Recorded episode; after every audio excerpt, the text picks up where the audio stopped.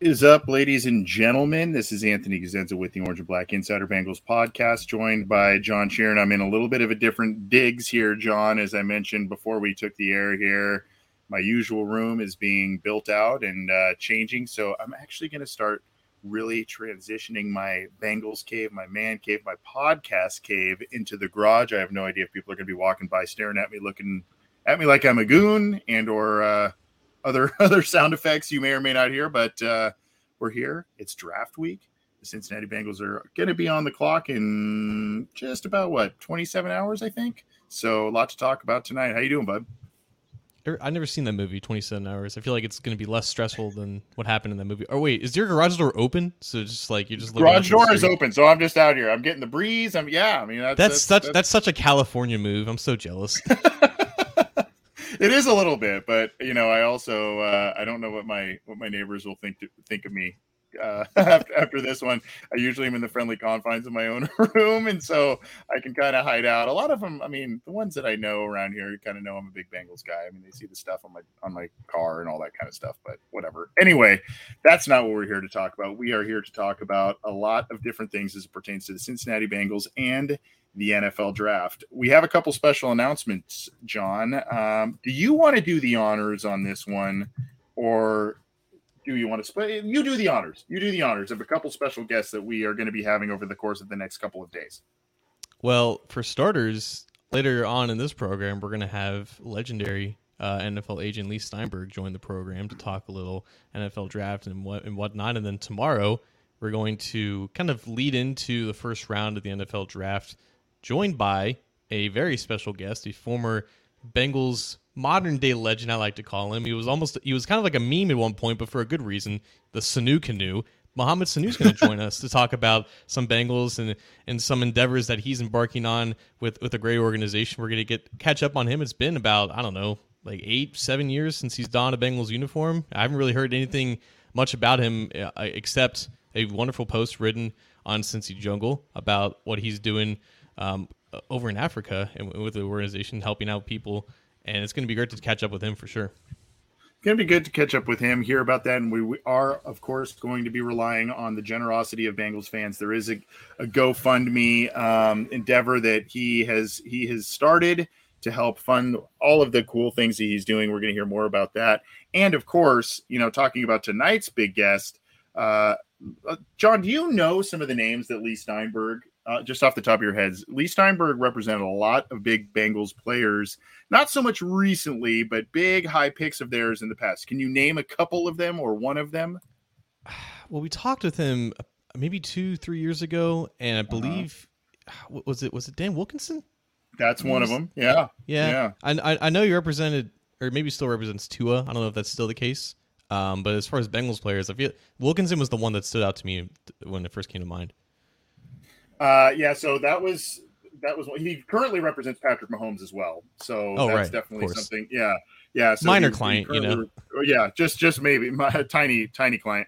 Uh, yeah, but Dan Wilkinson was one. Um, David Klingler was one. Akili Smith was one. Ki-Jana Carter. So a lot of these guys that were like the big, big guys that uh, unfortunately led to a lot of heartbreak with with the Bengals and the fans. Uh, but we talk about that some funny, uh, some you know, we're going to talk about that some funny stories and all kinds of different stuff with him. So uh, looking forward to that. Looking forward to Mohamed Sanu coming on the program tomorrow as well. And then we're going to lead into the NFL draft and have some fun. Probably take your questions and do all kinds of different things tomorrow and really kind of have uh, a little roundtable discussion. But, John, to get things started, um, we have, we're, we're, we're going to do a, a one draft profile. We're going to do a mock draft, and then we're going to have the interview with Leigh Steinberg coming up here. So, with that being said, let's talk about the draft prospect that we want to we want to start with tonight. And this is hopefully there's it's it's a little bit abbreviated, but you know I, I'm not going to spoil what you put out there for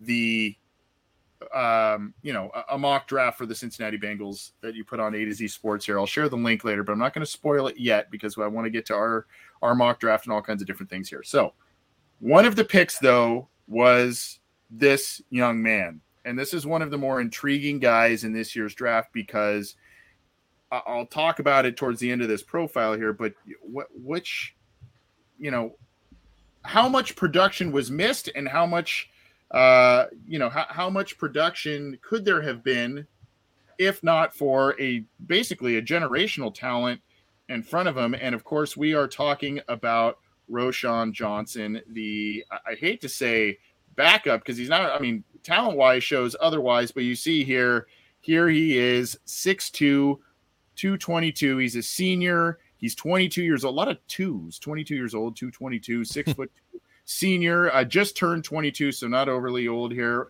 4.58 in the 40 yard dash. Not terrible, but not a burner by any means. And there goes, see, there, here goes, here goes the cars. so, uh, but here you go. Here you see here um, the, the senior 222, 4, 4.58. Um, and, and, you know, th- there were a lot of things that he he did as both a runner and a passer, uh, a receiver rather, in, in these past couple of years. He's a four year guy obviously sat behind uh, Bijan Robinson, and both of them made a nice two headed monster, though, for the Texas Longhorns. The big questions uh, for me, there, there are a couple of questions, and that's what pushes him to the middle of uh, this year's draft, potentially round three, round four, that sort of thing. But there are some other things with him that uh, here he is as a receiver. Nice move out of the backfield, shifty. I see some good vision. I see some good shiftiness. Here he is as a receiver again, coming out of the backfield. Not many times does the first guy get him down, and here he is. Uh, nice diving catch here. Kind of wish he would stayed on his feet, but nice catch there. And then here he is, another jump off pass that he takes for good yardage here down the sideline um, for a, a, big gain. Now here he is as a running back. Look at the shiftiness again. Break tackles, break tackles. Here he is again. Break tackles. There's one that just exudes exactly what he is about towards the end of the clips here. You see it bounce, it bounce out, bounce outside, find the room, find the crease. There he is again. Find the hole off to the left side. Not a huge gain, but a nice one to get a first down. Uh, here's one. Look at this. This is the one that just exudes him. Look at how many tackles he breaks here to get into the end zone. Only 23 touchdowns as a as a collegiate athlete. Um, five of those, I believe, were last year. Here's the RAS 8.66 overall, great uh, size grade, composite grade good. And you look at that 4.58, did not uh, do the agility testing as of recently. This, of course, courtesy of Kent Lee Platte and okay explosion grade. So 8.66 RAS, still up there in terms of, uh, you know, RAS scorer and, and, running back. So tackle breaking machine that I see. He's got a nose. He's not the, the home run guy, but he's just got a nose for finding first downs and extending drives. And there is value in that. I question the breakaway speed. That's indicative is at, at, close to the 4.6 yards per carry average. And then, of course, I, I question the big playability. Um, I like the versatility and ability to catch out of the backfield, but I always I'm referencing this as well. The Bijan effect is what I'm calling it. There's pros and cons to that maybe we don't know about uh, enough about this guy, and who knows how high the production would have been if not for Bijan Robinson, right? But because of that, he also didn't beat out Bijan Robinson. So if you're talking about a generational talent, um, he, he, was supplanted by one. Um, but these guys came came out with, with as a as a great two headed monster and a, a good attack for the Longhorns offense. Not a lot of wear and tear on the tires either.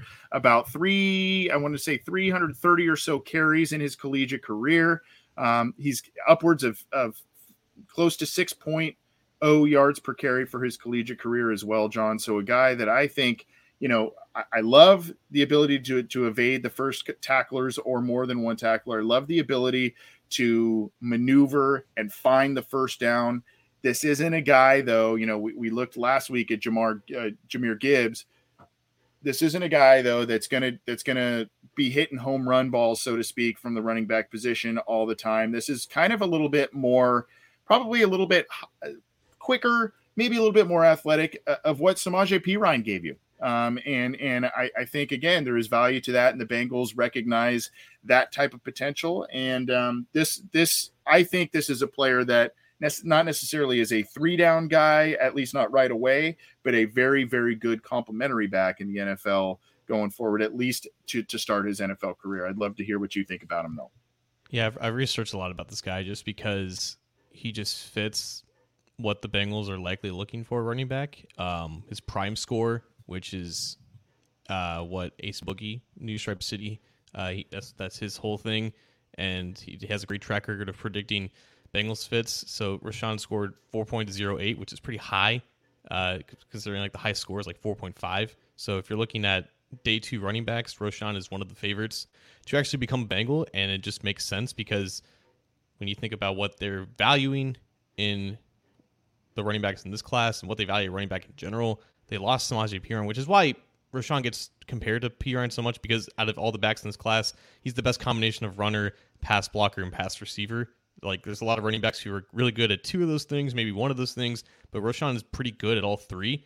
And like you're right, he's not the home run hitter. He's not a four three guy. It's not really required to be successful at running back. Even though it's a great it's a great feature and attribute to have, but for a guy who's not going to have negative runs, it's basically him. And that's why he gets compared to Perine so much. But he's I think he's more explosive. I think he's like Perine had some pretty tough, nasty runs and whatnot, but I feel like it's more easy for Roschon just because he's a better athlete. But he's also younger, that helps too. But just the size, the power, the balance, and again the all around ability, it makes sense why he would be a day two pick for the Bengals because typically those are the running backs that they try to target early in the draft. So all that from a football sense makes sense. And just doing more research on him as the person, like the guy just screams Bengal to me. Like he was he was born, I think, on the border between Louisiana and Texas, but he was always a diehard Texas Longhorns fan. He was the first commit to the 2019 recruiting class as a dual threat quarterback back in 2017. So he had a dream of playing in Austin, playing for the Burnt Orange. He was going to, to compete behind like Sam Ehlinger in like 2019. He enrolled early. He graduated high school early to get there to go to go through the program and everything. But they had injuries at running back, so he switches positions. So he he he has this dream of playing for Texas, right? And he's a dual threat quarterback. He's a pretty good one. He's a four star recruit, and then he switches positions right before you know he gets to the program and everything. And then Bijan Robinson comes like a year later, and he's always behind him, right? He's he's productive as a freshman, and he's projected to take a next step. But they get this guy, Bijan Robinson, like you said, a generational talent running back, and he just stays there, right? Like most guys in this position would transfer to try to get a better opportunity, and I don't blame any of those players because try try to get your bag, man. Try to get the best opportunity to get drafted early because you have that talent. But he decided to stick around at the college that he loved, at the college that he wanted to go there forever as a child and he just st- stayed the course. Never had more than 96 carries after that freshman year. That had a lot of promise, and to think after all of that, to just being great spirits throughout, just a great practice guy, great locker room guy, like everything that the coaches Sarkisian say about him is just it raves his character. It just makes so much sense the Bengals would fall in love with this guy. Yeah, two almost 2,200 rushing yards in his career. Uh, 649 of those came as a freshman, never really got, I mean, he got 569 as a junior in 21, 554. Um, you know, and then of course, you know, the COVID year, they did play 10 games that year in 2020, but you know, that shortened things. So he really, you know, kind of as you mentioned, drew a little bit of the short end of the stick and kind of did so and and rolled with it, you know, rolled with it pretty well.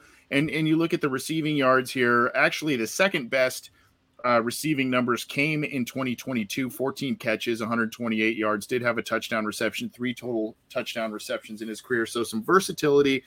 Again it's it's kind of one of those guys where i don't know that he's always going to just you know absolutely jump off the tape with these big long runs like we saw with with jahmyr gibbs uh, when we previewed him last week. It's not the same player but there's still a lot of value in a guy like this that can you know avoid tacklers find the crease, get the first down, extend the drive, and make sure that a drive is not a punt, not a field goal, but get you closer to the end zone. And oh, by the way, as he gets towards the end zone, you notice, I mean, that was close to the red zone, that final run there where he was just bouncing off about eight different guys. One guy tried to tackle him twice on the same play. Um, that poor guy. But, uh, you know, I mean, you, you see that and you go, well, there's the value in the red zone uh, and goal line situations when you don't want to waste, you know, three plays trying to just punch it in from one yard out. You want to get the, get it in on that first try. This is a guy that could potentially do that pretty easily. So where would you take him? Because he's projected to go somewhere. Uh oh. We might have lost John there. Um, we'll have to get him back. He asked the question though, where I would take him. Um, that's that's that's where I have some difficulty with Roschon Johnson.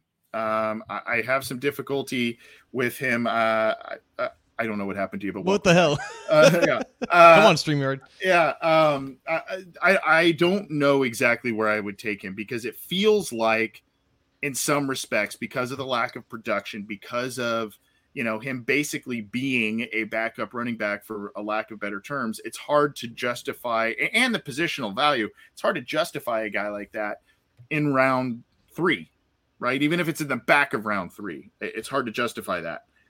But if he's a guy that you feel can be a heavy rotational back, if he's a guy that you feel can do all of the things and then some that Samaje Perine gave you, maybe you feel that he I didn't hone in on that because I didn't see a ton of it with the pass blocking prowess. I, I didn't find a ton of it on tape uh, in the limited scouring that I did. I saw a couple times where he would get in there. They would do kind of the was it the wishbone type of formation, quarterback and shotgun formation, two running backs on each side of him, and he would run up to the pile and block for Bijan. I, saw a couple of those plays. So, I mean, I, again, it, there's there are a lot of things with this guy that I think the Bengals staff would love. Talent, yes, but character and and what he's willing to do as as a team player, so to speak. I think there's a lot of things to like there. This is just one of the things that maybe coaches, maybe staffs just like him more than what the production says and what us dummies here talking, you know, jabbing on on these shows talk about, right? I mean, I I, I could see him going in the third round. I could see him going middle of day three. Um, and and I, I could see the explanation of both.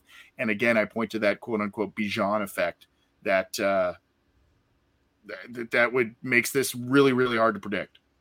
Yeah, I I had him going in my mock. I had the Bengals trading back out of the second round a few spots into the third round and taking Roschon, just because the the players that you think won't go that early, the players who do go early, are because coaches favored, right? Guys who just acclimate within whatever scheme and locker room that they have perfectly. And I feel like that's just that's the fit here. I, I think he's one of their five top five running backs in this class. I think he's probably right behind really Zach Sharp in it. Yeah, like I think he just checks all the boxes and like 392 career carries because he's never been a starter. It's it's worrisome, but like again, like wear and tear or a lack of you know over being overworked in college. It's never been that's been something the Bengals value, right? Like Jeremy Hill, Joe Mixon, Giovani Bernard. Never have they invested such a high pick in a running back that's kind of been ran into the ground. So I feel like ha- him having fresh legs and staying the course and doing all the right things at Texas, I think that speaks volumes to them. I don't know for uh, for sure if they have interest, but it just seems like he's checking all all the boxes, and especially because of the size. A lot of these running backs are small, and yeah, yeah he's tall, he's big. Yeah, he's not six two yeah. by the way. He's, I think he measured at six six foot at his combine pro day. He might have been oh, six two okay. at like Texas or whatever, but still tall. Okay. Yeah, I saw, I saw him at six two somewhere. I must have got some bad intel on that one, but wouldn't it be? I mean, it would just kind of there's some similarities with this guy a little bit. This this guy was a little uh, shorter, squattier than Roschon Johnson, but Rudi Johnson drafted in the fourth round mm. by the mm. Cincinnati Bengals. You see a, a 40 yard dash, John, 4.57 seconds, right? Um, and, and, so what did what did Rudi? I mean, he he ran behind a great line. Rudi had some of the best seasons statistically by a Bengals running back ever. And what did he do? He he knew how to not go down on that first contact, whether it was a spin move out of contact, a, just a little cut, or find that crease and, and have the vision to, to have a couple of, of big runs. Again, not the home run guy, but a really, really effective running back, a guy that just had a nose for the end zone, a guy who had a nose for the first down marker. I know we don't like to compare players in this regard. We did that with Geno Atkins uh, last week in, in some respects with Jalen Redmond, but – again, I mean, wouldn't it just be kind of poetic if the Bengals go fourth round with this guy and there are some similarities? And maybe this is a guy initially, kind of like Rudi, bide your time a little bit to become that starter, and um, you know, take take the take the opportunity and run with it, so to speak. It would be poetic. I don't think he's going to last to the fourth, but it would be poetic that Anthony Cosenza's last player profile of the draft season ends up being a Bengals pick. Round of applause to you, sir. I think he did like 20. And yeah, I, I don't know if I did so. that many. No, I, I don't know if I did that many. And and uh, I mean, don't don't applaud too hard. There always seems to be at least one error in each of those. So uh, this is why we need. This is why. Hey, if we got any if we got any pro- producer wannabes out there or anything like that, let me know. Hit us up. Uh, that way you can correct all the all the dummy things that I do. But I know I appreciate it. They're fun to make. Um, it's fun to look at some of the tape and you know uh, some of them are, are, obvious players that we take a look at, and others not so much. But um, again, I, I, we tried to run a little bit more of the gamut this this year in terms of backup quarterback, backup defensive tackle, running backs, that sort of thing. Hopefully, you guys enjoyed them. Maybe we'll run through a couple more uh, on some of these shows that we're going to do over the weekend. Uh, best available, all that kind of stuff. We'll see what we've got. We're going to play a little jazz this weekend. But speaking of play a little jazz, we're going to get to our final mock draft and then, of course, an interview with the great Leigh Steinberg to conclude the show. Really looking forward to that and looking forward to your guys' reaction to that. Uh, it's, it's great talking to him. But before we get to our final mock draft, want to remind folks got to subscribe if if you uh, want all of our content you got to subscribe to our youtube channel i believe you can click the show icon some people are saying now it's above other people are saying it's below I don't know. The show icons on the screen. If you're watching on YouTube, click that. Click subscribe. Click the bell to be notified when we go live, when new content is available. And of course, give us a thumbs up if you can, if you like what we're doing and all the things we provide on the channel.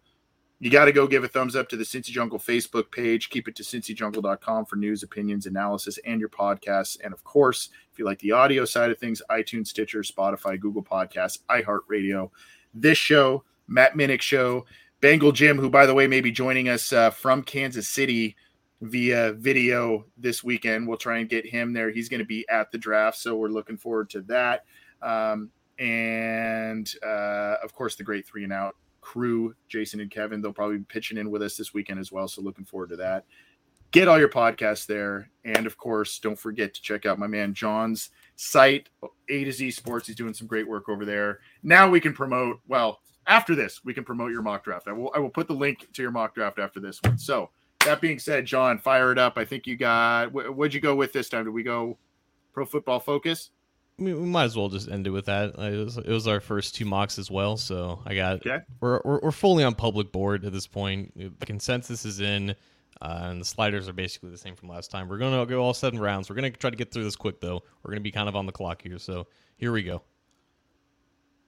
The, and the Panthers take Bryce Young, as expected.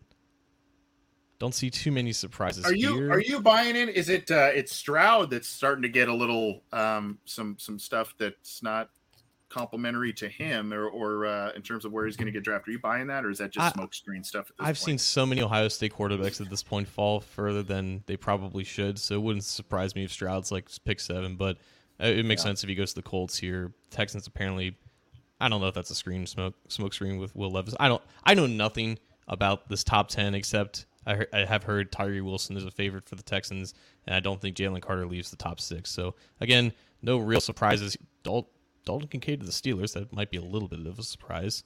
Uh, but Myles Murphy, Bengals target, Lucas Van Ness, who was talked about by Dave Lapham as a favorite to be picked 28 if he's there. He goes 15th to the Jets and Calijah Kancey goes 26. Bryan Bresee goes 27th. So got some popular names here who are still available. Michael yeah, Mayer, Darnell Wright, Darnell Wright also gone. A couple picks uh, before yes. there.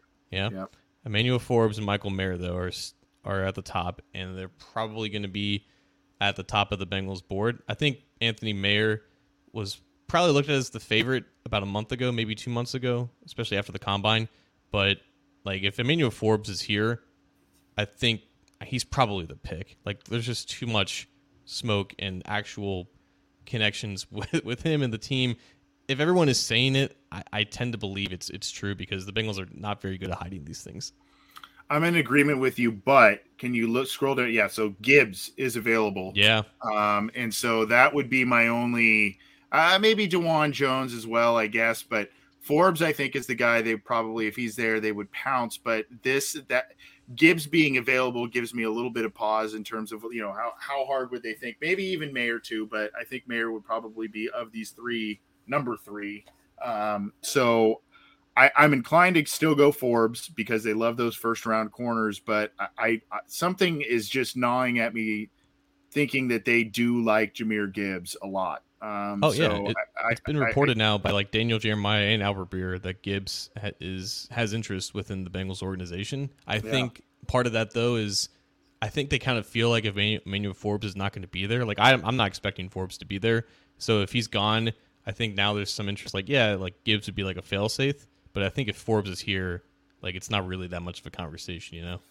Yep. Okay, so let's go. I, am with you. I'll go. I'll go Forbes. So here are the positions to now watch. Um, you've got defensive interior, uh, potentially. I mean, I guess you can go a lot of different ways, but edge rusher in there in the mix as well. Tight end now still becoming a big need. Running back potentially, uh, and then offensive tackle.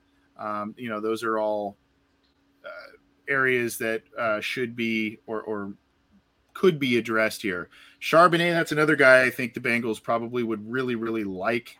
Um, and then, of course, Laporta is an interesting guy too. But um, uh, can you scroll down after, below yep. Herbig there? Yeah, Tucker Kraft. Okay, Tyjae Spears. That that seems more like a next round type of guy. So, again, the conversation to me, John, it, whether it's Roschon Johnson, whether it's Zach Sharp, you know, are you wanting the guy right now to replace Joe Mixon, or are you not? I know our guys at, at Locked On Bengals, um, they had uh, a quote from um, Brian Callahan talk, you know, kind of talking up Mixon, but there's also report there are reports all out there also that the Bengals are kind of making an ultimatum too, right? Like so to, to Mixon in terms of a pay cut and all that sort of thing. So I think Callahan really values uh, you know, Mixon what he brings and everything. But you know, do the Bengals want to get that guy right now? Um, you know, that potential three down replacement, or do they say Mixon still got a lot in the tank? We still value him. We're going to work on that contract of his and get the supplemental piece like a Samaje Perine, and then you wait at, for running back that way. Yeah, this is really between Laporta and Charbonnet, just because, like, I feel like Char- yeah, Charbonnet is probably RB three in the Bengals' mind behind Gibbs and Robinson, obviously. But Laporta mm-hmm. is, is tied in three behind Kincaid and Mayer, and it's just about what position do they value more, what position are they more confident they can find later. I I think I think they would probably go Charbonnet here, and I, I don't mm-hmm. think that mm-hmm. Charbonnet is a better running back than Porta. Uh, Laporta is a better tight end, maybe, if you want to talk about upside and everything that comes with that. But I think obviously they do have a history of drafting running backs in the second round, but you talked about do they want a complement for Mixon or do they want a replacement? I think Charbonnet can probably do both. Like regardless of what happens yeah. with Mixon yeah. this year, like he, he can spill as like that receiving back as a guy you can trust at least someone in pass protection or he can grow into that role. I, I think they're not going to be too pressed about taking a tight end. They might be surprised that Laporta is here, but I think certain factors would have them leaning towards Charbonnet. Can you look and see who just uh, out of out of curiosity, just go tight end and see who's still available at this point? Um, yeah, I got you. Yeah, so obviously I, I saw Luke Schoonmaker, um, up, like one of the next up. T- Tucker yeah. Kraft as well. Brenton Strange, I think makes a lot of sense in the third. Davis Allen as like a third through maybe even fifth. Zach Kuntz, yeah. Josh Whyle, Will Mallory. There's still a lot of tight ends left, and I feel like that's how they're going to look at this. Like obviously yeah. Laporta makes a lot of sense. We we took him last week, but I, I feel like they probably want a running back more just because they haven't really done anything to replace Samaje Perine. Okay, I'm with you. Let's do it. So far, this is are, uh, it's not a best ahead. case scenario, but it's pretty close. I, I was going to say those are those are two very good players and two good picks. I think. Yeah. Um, so the one guy I didn't get a chance to preview just at, towards the top there um, was the uh, Hodges Tomlinson from TCU. I really was curious about him. I know the bank we already picked a, a corner, um, so it doesn't really matter. But this, I, I, meant more if the Bengals did not get the corner early. You know, Hodges Tomlinson. I wanted to see a little bit more on him in terms of like, hey, is he just strictly going to be a slot at the next level? How's he work on the boundary? That sort of thing. Just a guy that kind of intrigues me a little bit, particularly because of the lineage and um, you know potential value in the middle rounds. Regardless, we did not go uh, we did not review him. So we need to probably look here for the Bengals IDL, edge, offensive tackle, and tight end.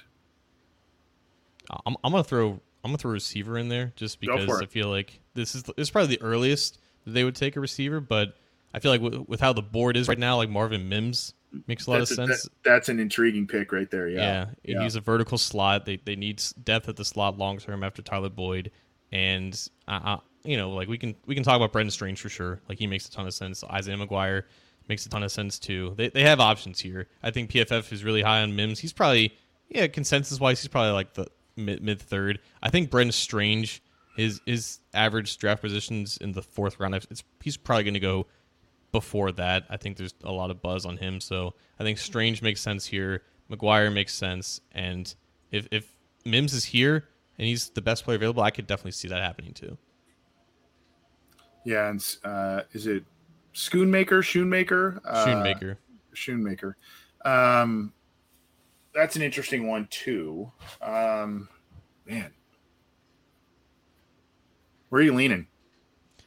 I, I want to lean Mims, but I I, th- I feel like I, I it's just because I didn't scroll down. Like I think I think the actual board will will reflect Strange being closer to even maybe even an early third round picks. I feel like finding him in the mm. late third round when they still haven't taken a tight end, I think that that makes a lot of sense. There's just not a defensive lineman that's like screaming like I need to take him. You know what I mean? Right. Yeah. No, I'm with you on that. Um, yeah, I mean, I guess I, I Mims is just I, am looking at the value there, and I'm going, hmm, that's interesting. Um, but they they really need a tight end at this point um, and you know that well may be getting pretty dry unless you wait till late. Um, I'm fine with Strange, honestly. Okay. Yeah. All right. Well, okay. Let's go ahead and do it. All right. Good. Because how are we doing so far?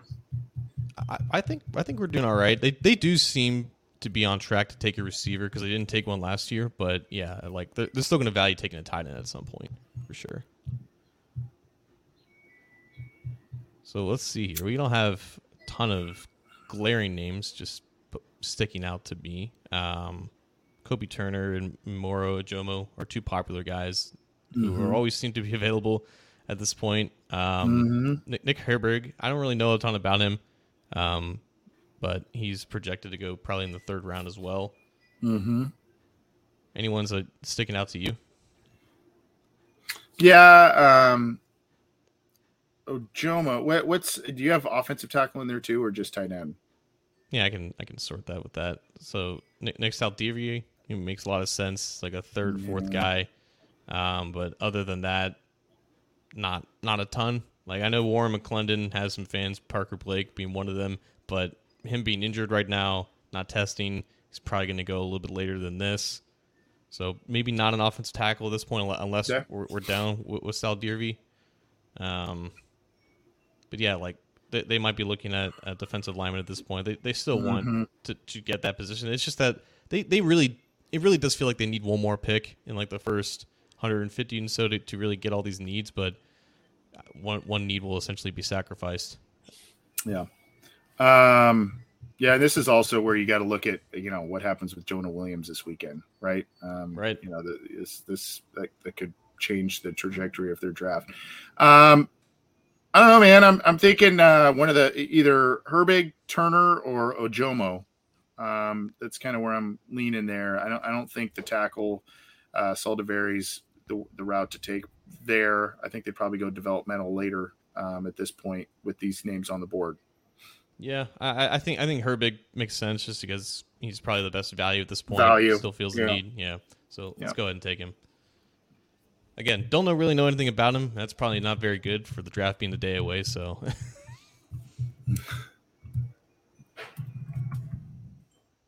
okay, well we got Ivan Pace Jr. still staring at us. He's fallen this far. That's that's an interesting one. Yeah. Yeah.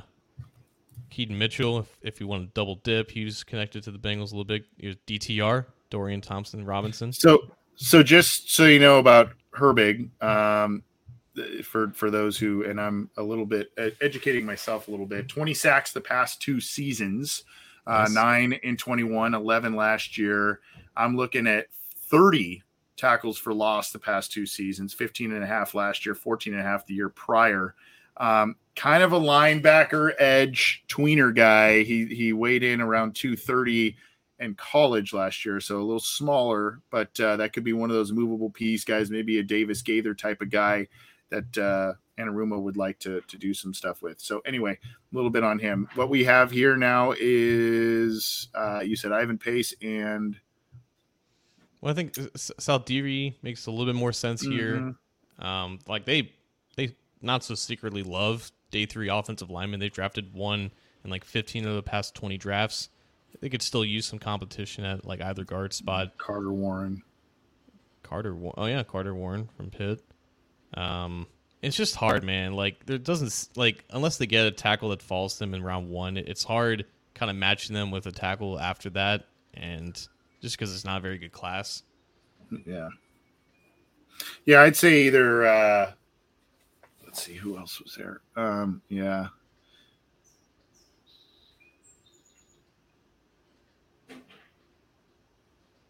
You got uh, DTR out there too. Um, Yeah.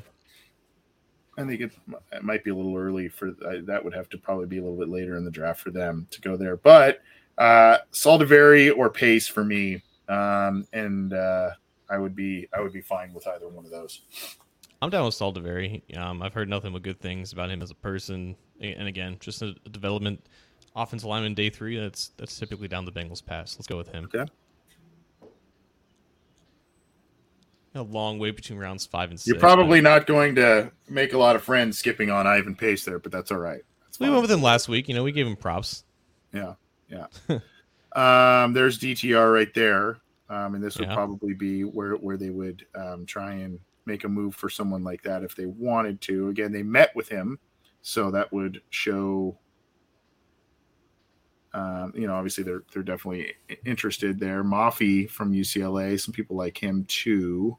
Travis Dye, that poor guy, productive guy, just blew out his knee as a super senior last year, um, late in the year. Don't that's not good for him. Um, yeah, I mean, do you do you dare go backup quarterback here? Do you? I mean, is that uh, do we look at punter at this point? I mean, maybe maybe next round as well. well, Uh, I think you, you, backup quarter is a little bit more valuable than punter to me. Uh-huh, And uh-huh. I mean, you took you had five picks, right? You basically secured all five needs. corner, I- running back, tight end, uh, and last pick Edge. was oh yeah, edge And and, tackle. offensive tackle. Yep. So I'm not against taking a quarterback that you believe has some upside to just develop behind Burrow.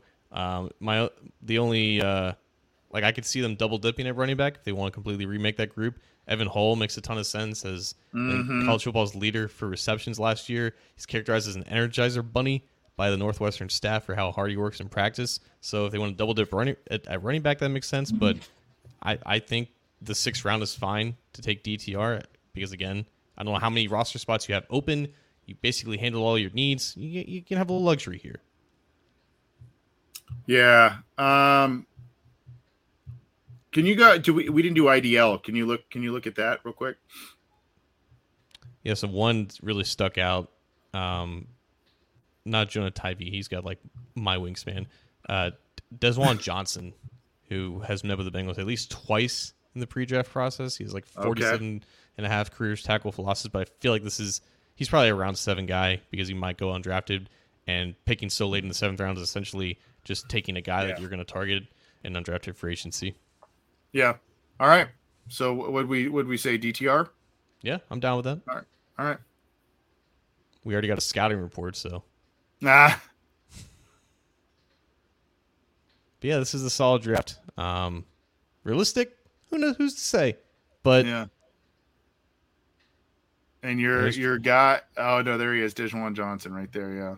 yeah, I'm- Nealon is interesting from SC. Um, but yeah, uh, I mean, if they're showing interest in in Johnson, that that usually is pretty indicative that they're you know Ronnie Bell would make sense too. Slot receiver. I, I think a team captain out of Michigan. But yeah, it's probably between these two, and I, I think Johnson's. Yeah, I think I think he's got upside, and I think they need like a penetrating three tech. So let's go ahead and finish the draft with him. all right. I'm predicting a B, B plus. I don't think they love taking running backs in the second round. Whoever does the PFF, oh, okay, B minus for Sharp, D for Brenton Strange. That's an A. To, that's an A total grade. It's not bad. There you go. I love that. Gotta love A's. You know, gotta love when you get an A. What what is your what is your favorite pick of this class here? What's oh, your it's favorite Forbes. It's Forbes. He, Really? He's, he's a top 15 player in this class at one of the most important positions. He's going to start next year. He's going to play this year because injuries are inevitable at cornerback, specifically for the Bengals. And he's got everything that I value ball skills, ten- tenacity as a run defender. He'll grow into his frame as much as he can, but even if he doesn't, he plays bigger than the size. Like Charbonnet is great. I think he'll do fine at running back. I think Brenton Strange fits well with what James Casey looks for in tight ends. And I think your day three guys are nice developmental guys. But Forbes, he's going to make a bigger impact than people think. And that's why he's probably going to go in the top 25 picks. Look, for not, you know, doing trades and, you know, working out a, a Jonah Williams thing, I mean, this is pretty much positional need and, and talent as as good as it can kind of i mean not i don't know if it's absolutely perfect but it's one of the better ways that, that you can go there. Um, strange. I got to look more into him, quite honestly. You know, you're you're saying he's some some have him more day three, um, and you're you're saying he's he could be round three. So I want to look a little bit more into him. Um, but but good good stuff, John. I mean, I think hey, when you get an A, especially from PFF, you got to like that. So thanks for firing that up. Let us know what you think about that draft. And we no more going, mock drafts. No more mock drafts. We are done. We're we are done. We are done. So that being said, um, we are going to bring up the interview with Leigh Steinberg. Had the opportunity to talk with him, and a lot of fun. Go went down memory lane, and of course, um, he's got a great agent agent academy coming up, and we'll we'll hear about that. And of course, um, you know Steinberg Sports, one of the he's one of the most iconic guys. John, I mean, he's just Jerry Maguire was based after him, in case people didn't know, um, loosely, loosely, but based after him. Ki-Jana Carter made a cameo in that in that movie, by the way, in case you didn't know, a client of his. We mentioned a few of those, but without further ado, here is our interview with Mr. Leigh Steinberg. We spoke to him a little bit earlier, and uh, it's it was a lot of fun, a lot of fun talking with him. So enjoy this. I know I did, and we did.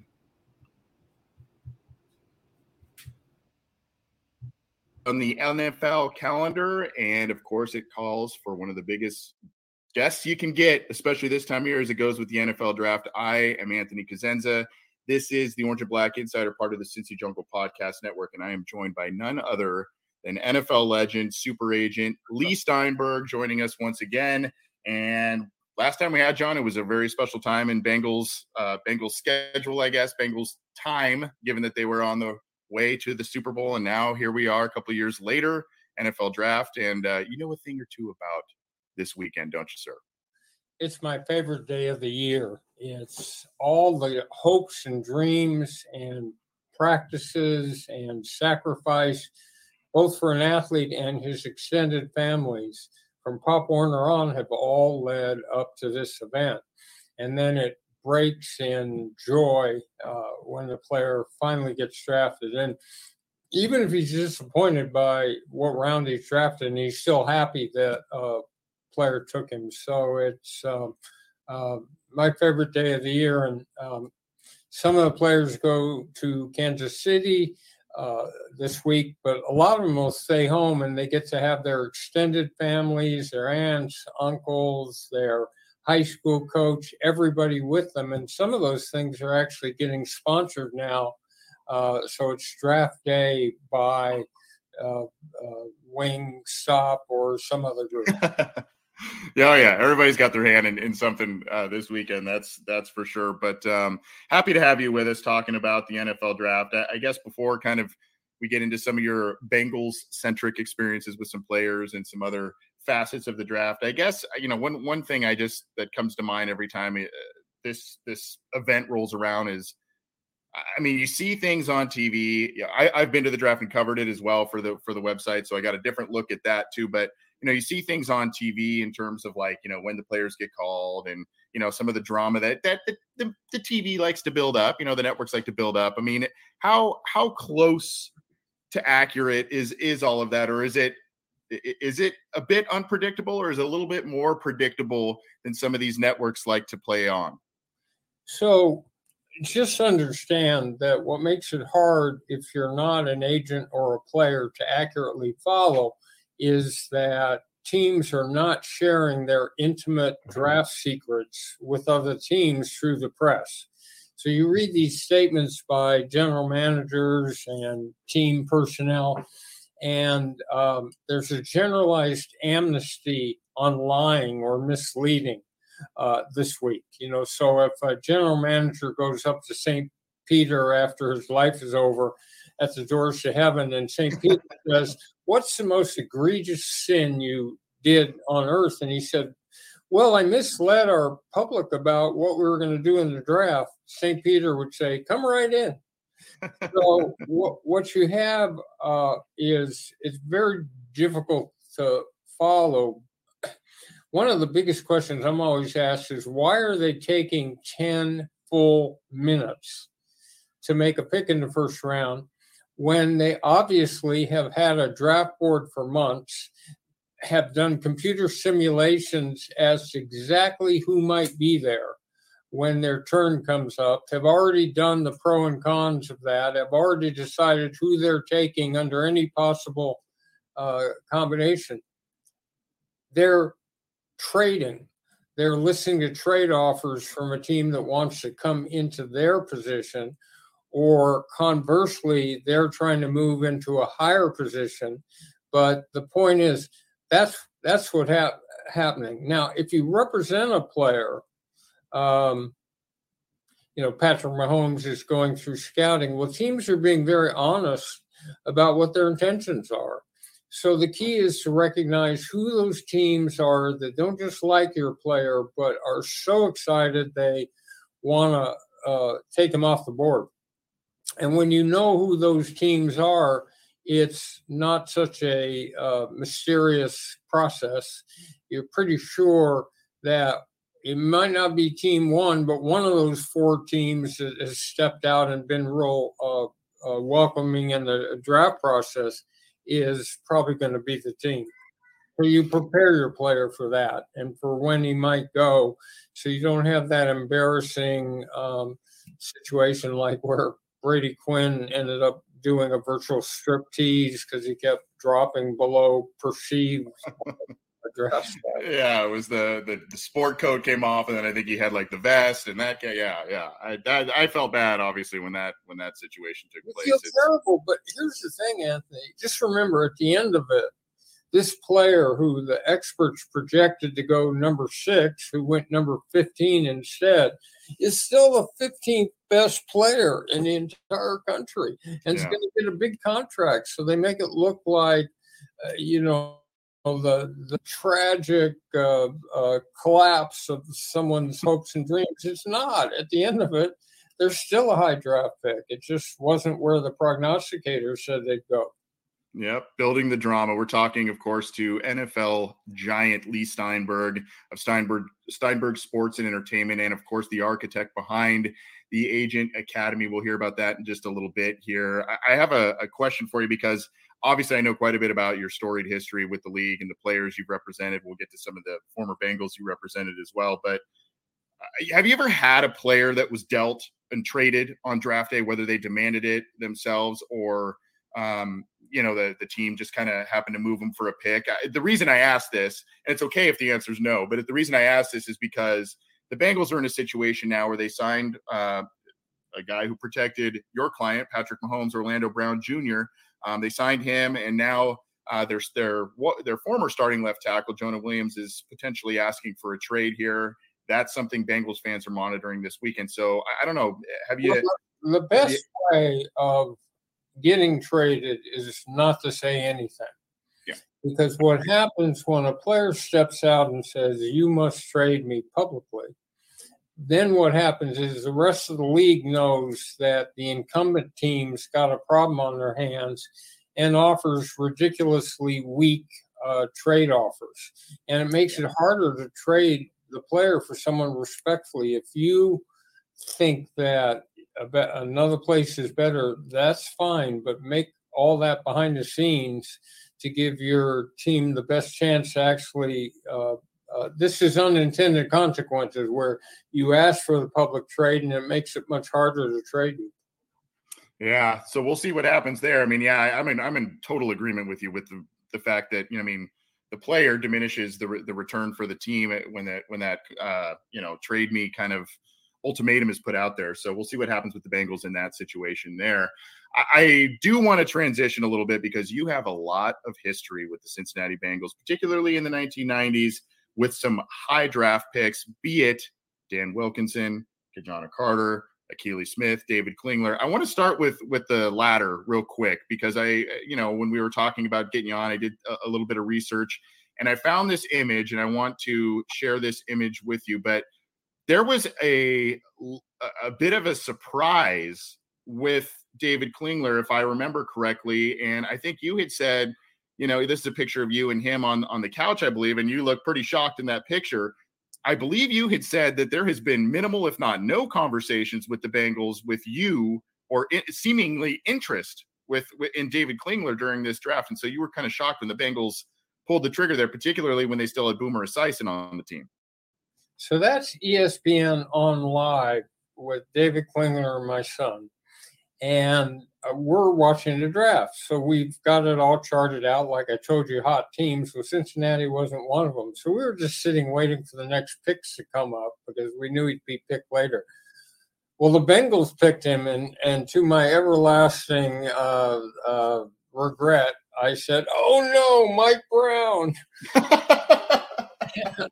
and, you know, which you, you would have uh, said publicly, but uh, it all started in 1975, where I had Steve Bartkowski, and then the second player who asked me to represent him was a punter wide receiver mm-hmm. named Pat McInally. And um, back then, there was no guaranteed right of representation. The team could simply say, We don't deal with agents. And that's how it started. Mike Brown said, Well, I'm not talking to you. We don't deal with agents. And, and that got the relationship going about the way it continued.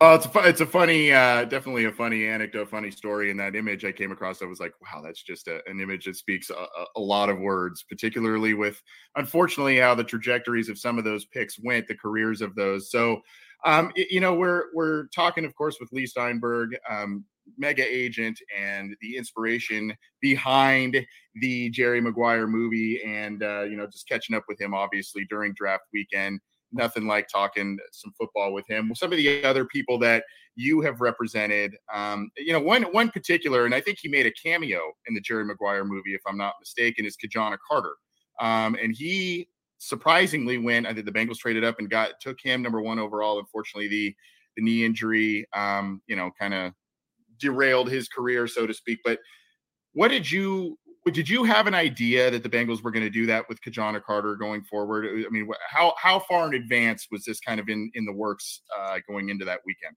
So that was 1995, and um, I had two players that were slated probably to go number one and number two in the draft because Carolina had the first pick, and I had a quarterback Kerry Collins that they especially wanted. So I remember talking to Carolina and them saying, you know, we're uh, we're going to take Kerry Collins number one, and Jacksonville was number two, and they were going to take uh, Tony Boselli. Um, uh, no, Jacksonville was number two. They were going to take Ki-Jana Carter, but right in the middle of that, um, Cincinnati traded up and took Carolina's space. Cincinnati was five and Carolina was one, and they flipped spots. And so, um, again, teams are pretty honest about their interest and intention as long as the agent doesn't cross fertilize the information you're getting. In other words, let it out to other teams. So we knew that he liked that. And, and of course, Mike Brown's um, singular focus is always on Ohio State.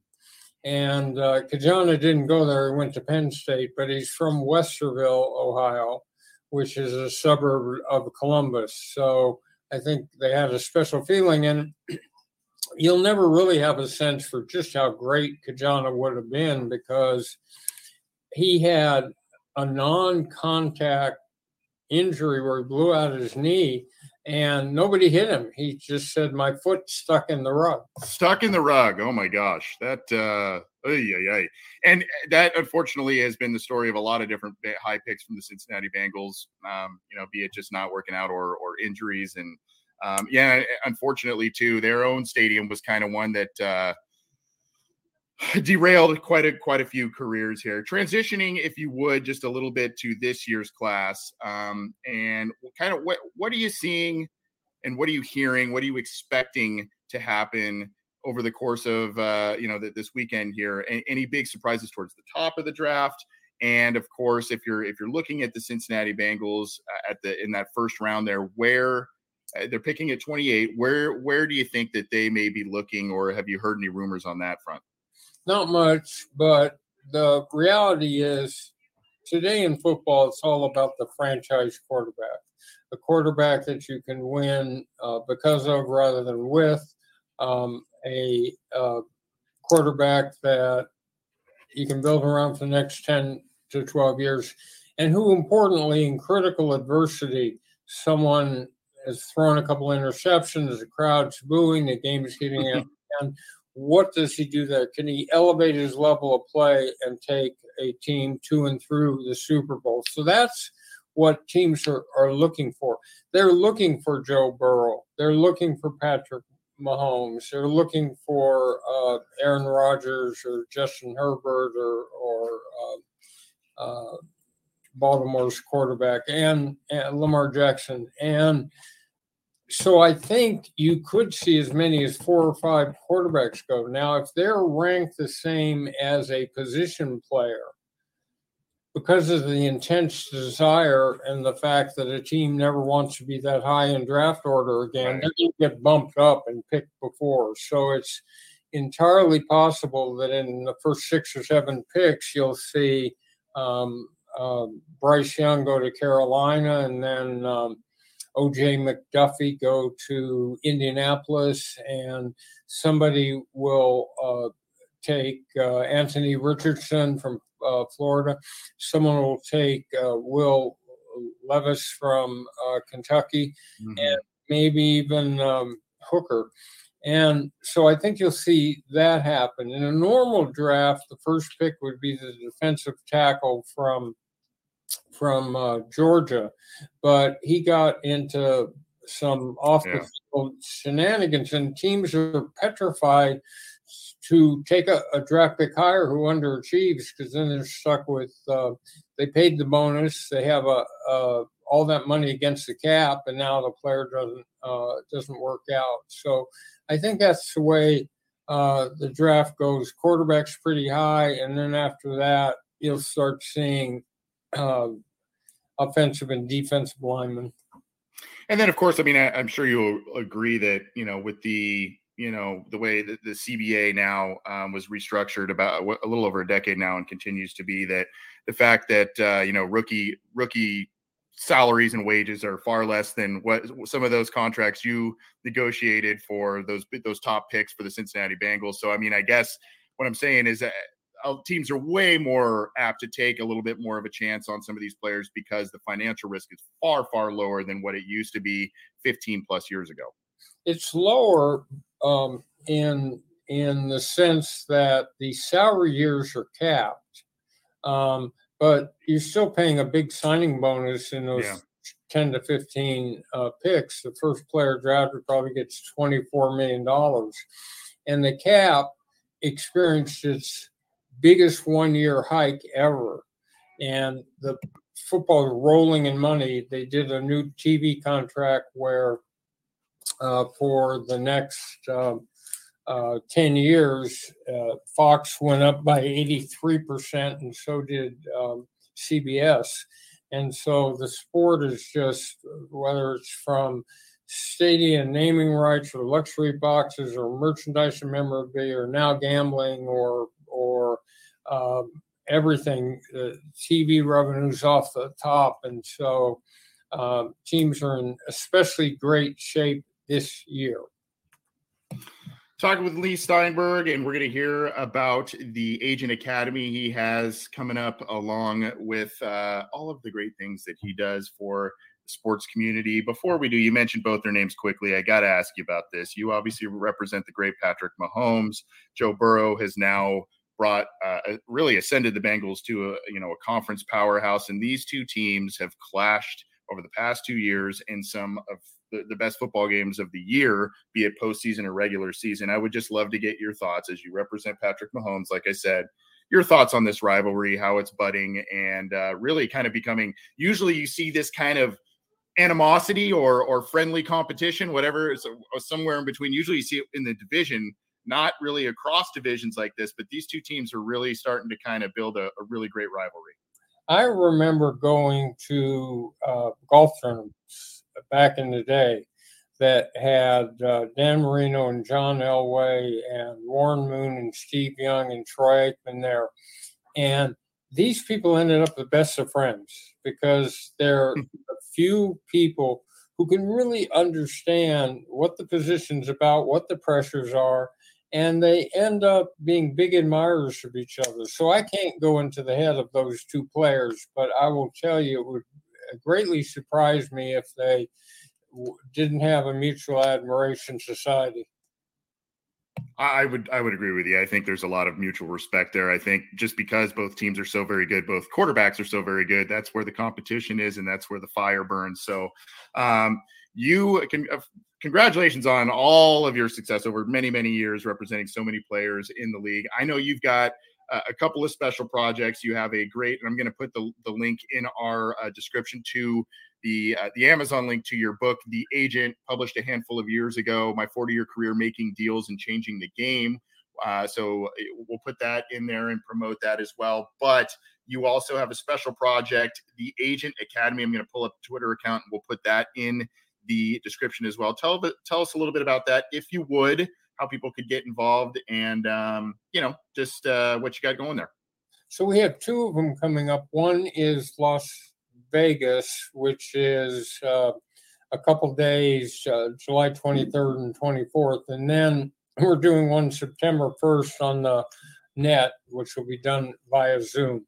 So, what I wanted to do was pass down the accumulated knowledge of 49 years to a new generation of sports professionals. And they come out of law school and business school and sports marketing and, and undergrad and very enthusiastic. But we thought, can we train them? And what we do is we teach about the art of recruiting.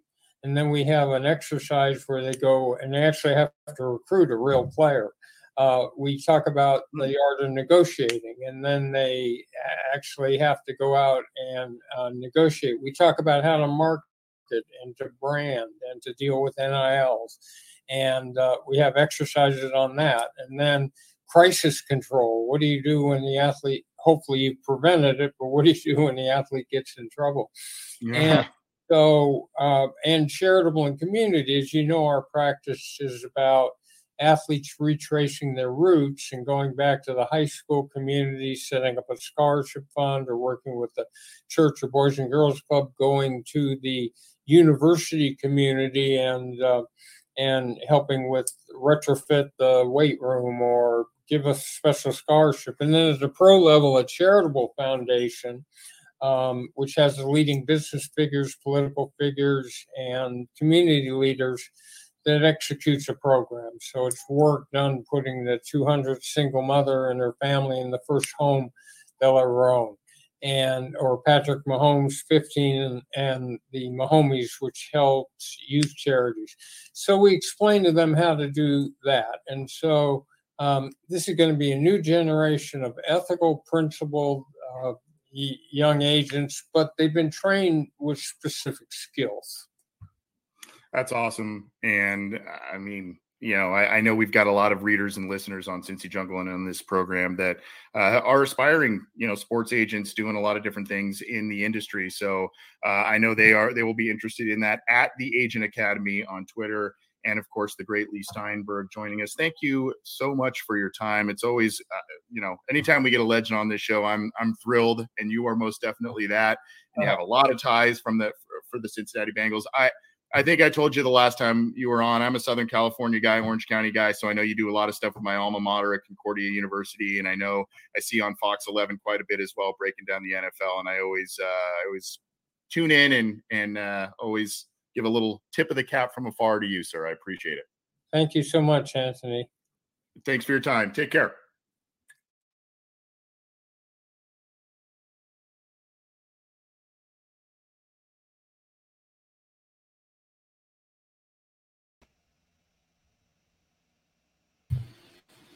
That was Leigh Steinberg.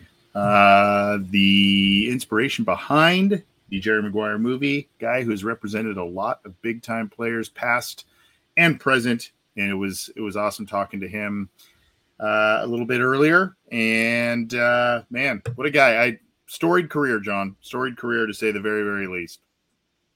Oh no, Mike Brown. I know. It's not the. I mean, it's it's pretty funny. It's pretty That's funny. And I, I, you know.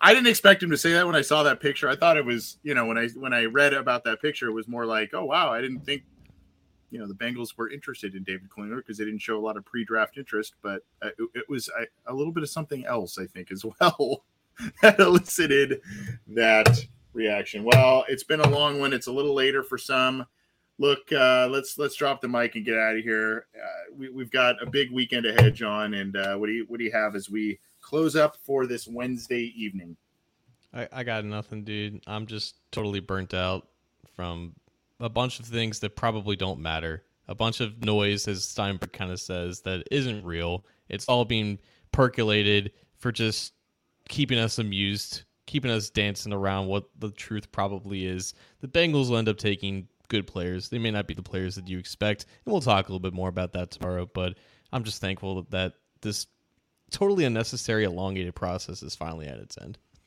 It- yeah and you know what the, the the most we can do my friend is just try and have some fun with it right i mean uh there's there's a lot of coverage there is a lot of work that's involved so we'll have some fun with it and we'll be having a lot going forward ahead we'll bring you mohamed sanu tomorrow and all kinds of different draft coverage looking forward to that. John take care and uh we'll catch up a lot this weekend my friend.